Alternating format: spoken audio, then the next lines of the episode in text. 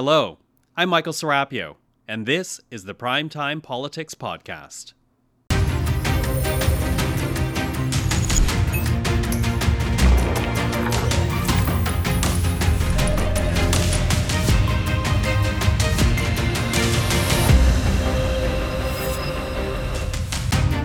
Tonight on Primetime Politics. We're constantly assessing the new situation and making decisions based on the information. So you think it should? Bidding farewell to the ArriveCan app. Reports say the Trudeau government is getting ready to move on, but what does the science say? Coming up, we'll hear from MPs as they discuss the app's merits and drawbacks, and we'll get some thoughts from infectious diseases physician Dr. Isaac Bogoch. And Why won't they cancel these tax hikes so Canadians can pay their bills? We know Canadians need support. That's why we have a plan to give them that. tackling the rising cost of living. The Trudeau Liberals are moving forward with affordability measures with the help of the NDP, but how are those who are struggling economically reacting to the new programs?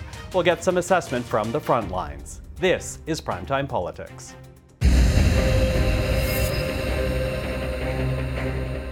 Hello, everyone. I'm Michael Serapio. Traveling to this country may soon get a lot easier, and that's because multiple reports citing unnamed Liberal sources say the Trudeau government will soon be ending a number of travel measures. Now, if these reports are true, it would mean an end to vaccine requirements for international travelers coming to Canada, making the ArriveCan app voluntary, and ending randomized testing at airports. But again, these are just reports, not yet confirmed by the PMO. And when asked, uh, well, here's what we heard today from Liberal MPs.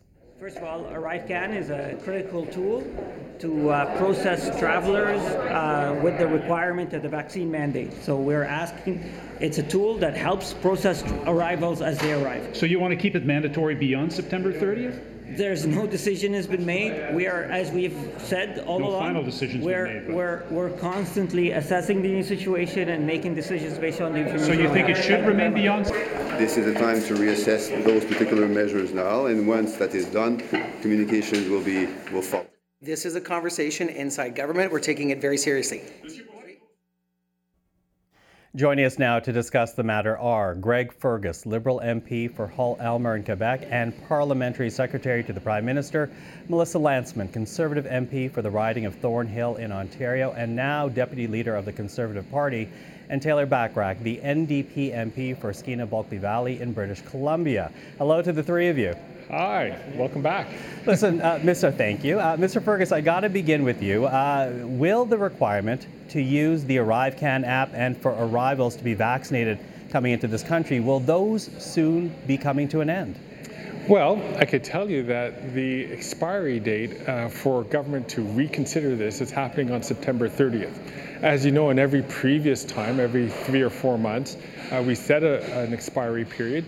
The Minister of Health, uh, uh, in consultation with the Public Health Agency of Canada, experts, scientists, uh, makes an evaluation. This is what we promised Canadians. We promised them that we would provide, make sure, and give them absolute, uh, as, as best security as we can for their health.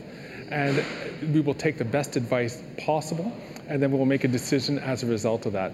So, based on the facts and figures that they're currently evaluating, we'll find out their decision in the next week or so. Okay, that sounds like a long way of saying yes without saying yes. Uh, Ms. Lantsman, what do you think?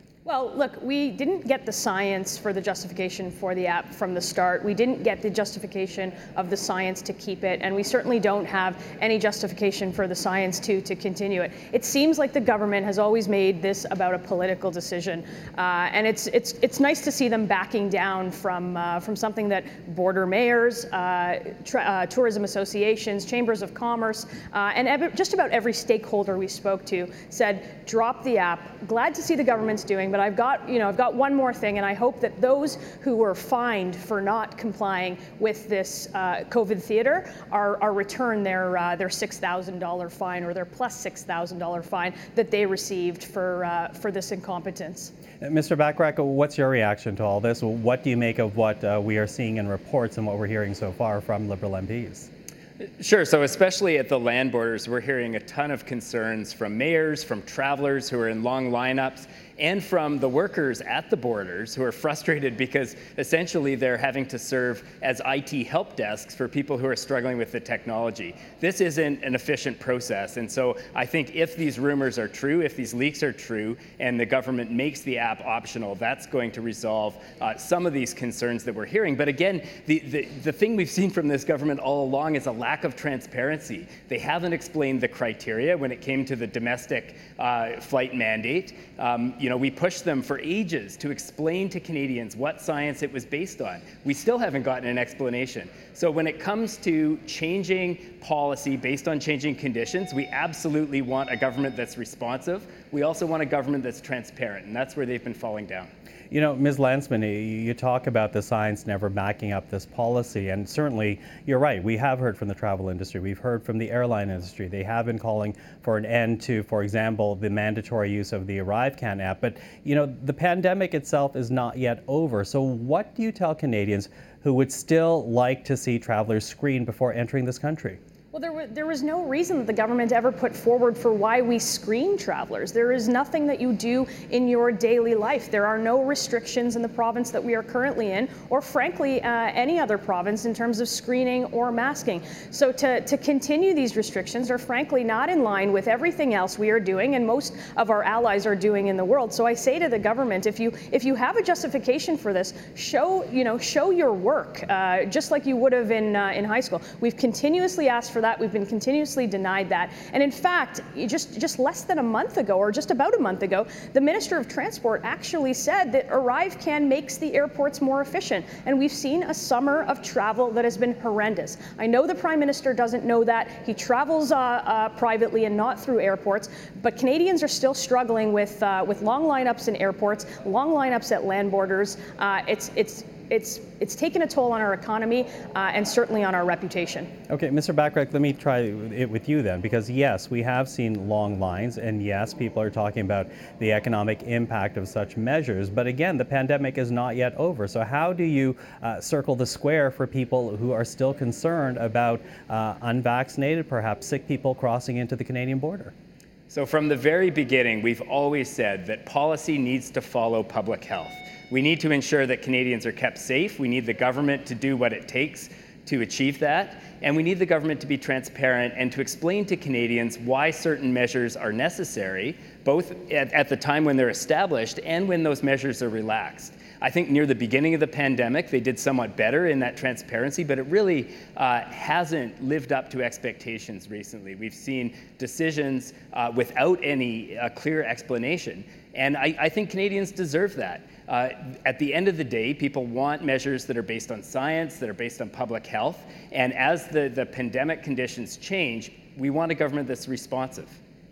Now, Mr. Fergus, I'll bring it back to you because you, uh, you've been hearing the criticism, the concern, and based on reports uh, out there regarding uh, these measures, including the ArriveCan app, there have also been Liberal MPs who apparently have been lobbying for an end to such measures, an end to the app, and that's within caucus. So I'm wondering what you've heard within caucus that you might share with us right now. Well, I'm not going to share what we discussed in caucus, but I will share with you and with all Canadians is that all throughout the pandemic, we've taken, we've always followed the science. When we've had our advisory groups that have provided information and uh, their conclusions to the Minister of Health, we have taken decisions as a result.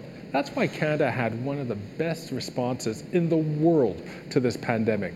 We had relatively, comparatively, uh, very few deaths.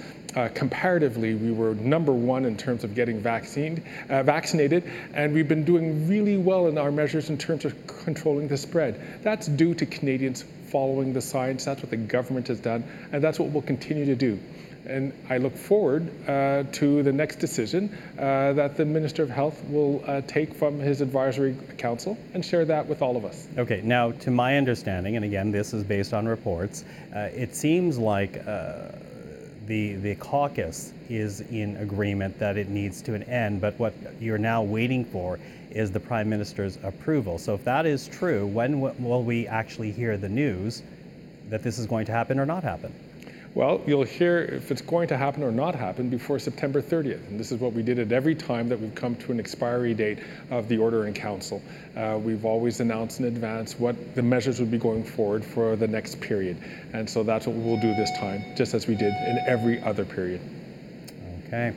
Well, we await to find out what actually happens here, but for now, Greg Fergus, Melissa Lantsman, as well as Taylor Bachrach, thank you for this. Thank you for joining us today. Thanks so much, Mike. So that is some of the policy and politics around the ArriveCan app. But what about the science? Is it safe to end the mandatory use of the app? Is it safe to drop vaccine requirements for international travelers coming to Canada? To talk about this, we are now reaching out to Dr. Isaac Bogoch, infectious diseases expert and scientist. Isaac, so good to see you. Thanks for being with us today. My pleasure. Great to see you as well, Michael. Listen, I want to begin with your reaction here because, as you heard, and really as you know, there is pressure to drop this app. Is this a risky move in any way? I really don't think it is. Uh, you know, I think a lot of these policies, especially related to travel, certainly many of them had their place and time earlier on in the pandemic. But I think it's also fair to acknowledge we're in a much different place right now and I think the sun is setting on several of these policies, including the ArriveCan app. I think we have to ask ourselves, you know, what is it that we're trying to do with this? What is the goal? Is this to keep COVID out of Canada? Because we have plenty of COVID in Canada, unfortunately. I just don't think it, uh, uh, the app right now is really achieving what its intended purposes are, and that, that's okay. It just means you have to lift that policy and, and move along. Okay, move along, but it's not just the ArriveCan app, it seems, because it seems that the app itself is just one component. As reports have it, though, we're also going to be looking at the end of randomized testing on arrivals. Uh, that's going to go. So, what do you make of that? I think the randomized testing, just calling it how it is, it doesn't sound like it's been implemented as smoothly as it could have been. People uh, get tested, and we've heard many reports of people having to find testing sites that are distant from the airport. It was very cumbersome, and uh, and it just doesn't really achieve the stated goals as well. There are pilot projects that are running.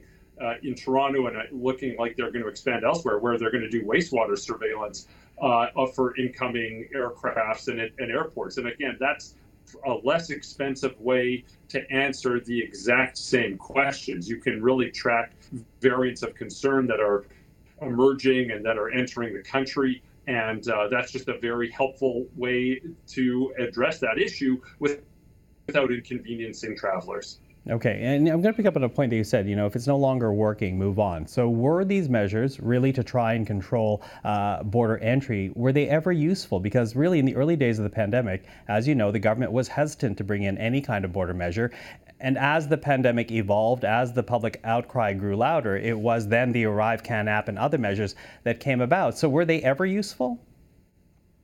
It's hard to say, and I think we need to study this and we, we need to actually critically evaluate this. But it's pretty clear that earlier on in the pandemic, when we were dealing with the ancestral strain that emerged from Wuhan, or the Alpha variant, and even to some extent the Delta variant, two doses of a vaccine would very significantly reduce one's risk of getting the infection and transmitting the infection to others. Now, a lot of that, unfortunately, has been lost in the Omicron era. I'd still say that the vaccine does a remarkable job in protecting people against severe infection but it just doesn't do the same degree as it once did in terms of protecting us against getting the infection and transmitting the infection. So these policies could have uh, at least slowed down some of the spread of COVID, not stop it, but maybe slow it down a little bit uh, because uh, two doses of the vaccine would certainly have prevented incoming travelers from bringing COVID in at that time. It would certainly reduce it significantly. Uh, but but you know the Omicron era really changed so many things. We know it's very transmissible. We know two doses of a vaccine does very little in terms of protecting us against getting the infection and transmitting to others. Uh, and you know when when the virus changes and the science evolves, it's it's time to update the policy. Okay, but the pandemic is not over. So when you talk about updating the policy, what is appropriate now? Because as you say, in the age of Omicron, getting it, spreading it, still possible with uh, two doses, but it still, you know, prevents the worst of the disease. But what is appropriate right now, given that the pandemic's not over? it's I think the appropriate thing to do is really to ensure that vulnerable individuals and at-risk communities get access to the vaccine. There are people that are certainly under vaccinated that would greatly benefit from a booster vaccine, and we're just not seeing the same degree of uptake in those populations as we should be. We know who lands in hospital. We know who gets sick. We know who succumbs to this illness. It is an older population, namely people over the age of 60, not exclusively, but that group is overrepresented in hospital and sadly overrepresented uh, in, in those who succumb to this illness. We also know people with underlying medical conditions that put them at greater risk for severe infection are overrepresented in hospital, and we have to do targeted outreach. I think that would go a long way in protecting individuals, protecting communities, and also alleviating a lot of pressure from the healthcare system. What do I mean by targeted outreach? I think people can recall back to when first and second doses were going into arms. We had uh, vaccine centers that were in community centers. We had vaccine clinics in houses of worship. We had door to door vaccination programs. We had vaccination programs at places of work. We had 24 hour uh, vaccine clinics to accommodate people that work in uh, different schedules, and we really were taking the vaccine and bringing mm-hmm. it to the people rather than bringing people to the vaccine. I think approaches like that, especially for vulnerable communities and individuals, would go a long way. So, and yes or no on this very quickly. So, what you say is focus on building up defenses at home rather than worry about who's actually coming into the country. I think that's appropriate at this point in time. Isaac, always good to speak with you. Thank you for this. My pleasure. Have a great day. You too. What is the best way to help Canadians who are struggling with the high cost of living? The issue was debated once again in the House today. Take a listen to just a bit of what was said. Right at a time when it is we are facing 40 year highs in inflation, all time highs in increased housing prices, 40 year highs in food price inflation, record food bank use. This is the last time to, that anyone should be raising any tax. Will the government back down from its planned tax hikes on paychecks and on energy? Yes, things are hard right now, but Canada is better positioned than any country in the world. We have the strongest economic growth and the lowest deficit in the G7. Employment is at historic highs. Inflation is lower in Canada than the US, the UK, and the Eurozone, and it has now come down for two months in a row. We'll get through these tough times together. The cost of groceries are up by average uh, 10%. Bread is up 15.4%. Fresh fruits is up by 13.2%. You know what else is up? Corporate profits. As the Trudeau government moves forward with its affordability package in Parliament, at Queen's Park in Toronto, a group of provincial politicians are trying to raise awareness about how little support people on social assistance actually get. Joel Harden is the member of Ontario's provincial parliament for the riding of Ottawa Centre. He is a part of this effort and joins us right now. Mr. Harden, nice to see you. Thank you for joining us. Pleasure to be here, Michael. So, a bit of background here for people at home. You and a group of other Ontario MPPs are trying to uh, essentially double the payments individuals who are on Ontario Disability and Ontario Works get. And to do that, you've been living on this social assistance diet. What does that mean? How do you define a social assistance diet? Well, the definition we took, Michael, was from what the Harris government, a previous conservative government, uh, said in 1995 someone could live on. So when we asked researchers to think about inflation, um, what that 1995 cost of diet, that conservative government of the day thought people could survive on, what it amounts to today is $47.60 for an individual person per week. So that's what my colleagues and I decided to try to survive on for two weeks. Okay, so that is the dollar figure. In terms of practicalities, what did it mean? What was it like to actually live on this kind of budget, on this kind of diet? wasn't easy. Uh, I worked on the same bag of lentils uh, and bag of dried chickpeas, dried lentils. Uh, it was cheap bread and peanut butter spread thinly for breakfast. Uh, it was a lot of the same food all day long. And moreover, because you're always thinking about your next meal, you have to prep stuff ahead of time. A lot of your day is preoccupied thinking about, you know, how you can stretch whatever you have. Uh, and I think that's life for folks on social assistance I've spoken to, Michael. That's what everyday life is like, that constant hunger constant suffering, and it doesn't have to be like that. So your hope is that again, the Ontario uh, government, the the PC government under Doug Ford, will actually double the payments. Would that then be a livable amount? Well, it was a livable amount for 9 million Canadians who accessed the CERB in the pandemic, who, because of the pandemic, could not work. That's what life is like for people with disabilities, Michael. They have to prove to a doctor to qualify for disability benefits in Ontario that they cannot have access to full time paid work. But then we consign them to poverty. $1,169 a month, that soon will be $1,200 a month. No one can live in this city in Ottawa on that. Or for Ontario work, $733 a month. So it's a lot more expensive for us to make people live in poverty and to actually give people a livable income. And if they can work or volunteer on top of that, fantastic. But poverty costs us in Ontario $33 billion a year. Doubling the benefit in Ontario for social assistance, 8 billion. It's a third of the cost. So, what then do you make of the measures that are now coming out of Ottawa? Uh, essentially, the Trudeau government proposing here a monthly doubling of the GST rebate for six months for those who qualify, a rental supplement, a, a move on dental care. I know it's not your backyard being in provincial politics, but as you talk about the suffering people undergo and the kind of daily struggle those with little money actually have to go through, what does that say to you about the current proposals? How would you assess it? It's minuscule. We are talking about gimmicks and baubles at the federal level, all due respect to the prime minister, and uh, all due respect to the premier at the provincial level. And frankly, I'm tired of it because we are funding affluent people who would go to hockey games. We subsidize successful executives sitting in box seats to deduct 50% of the cost of those hockey tickets or entertainment expenses. They're legitimate expenses you can write off in your taxes. And we waste billions of dollars in similar write offs for the already affluent but poverty continues in our community. And for some reason, we refuse to invest in making sure everybody can have a decent meal, a roof over their head. And it costs us in police costs, it costs us in healthcare costs, and in prison costs, ultimately, when people have a really, really tough time. So, our view is let's change our priorities. Let's go across party lines and say it's time for us to invest in making sure every kid, every person gets a decent start, and we will be a fairer, more compassionate society. Joel Harden, thanks for being with us. It's a pleasure, Michael. Be well. Take care, everybody. You too.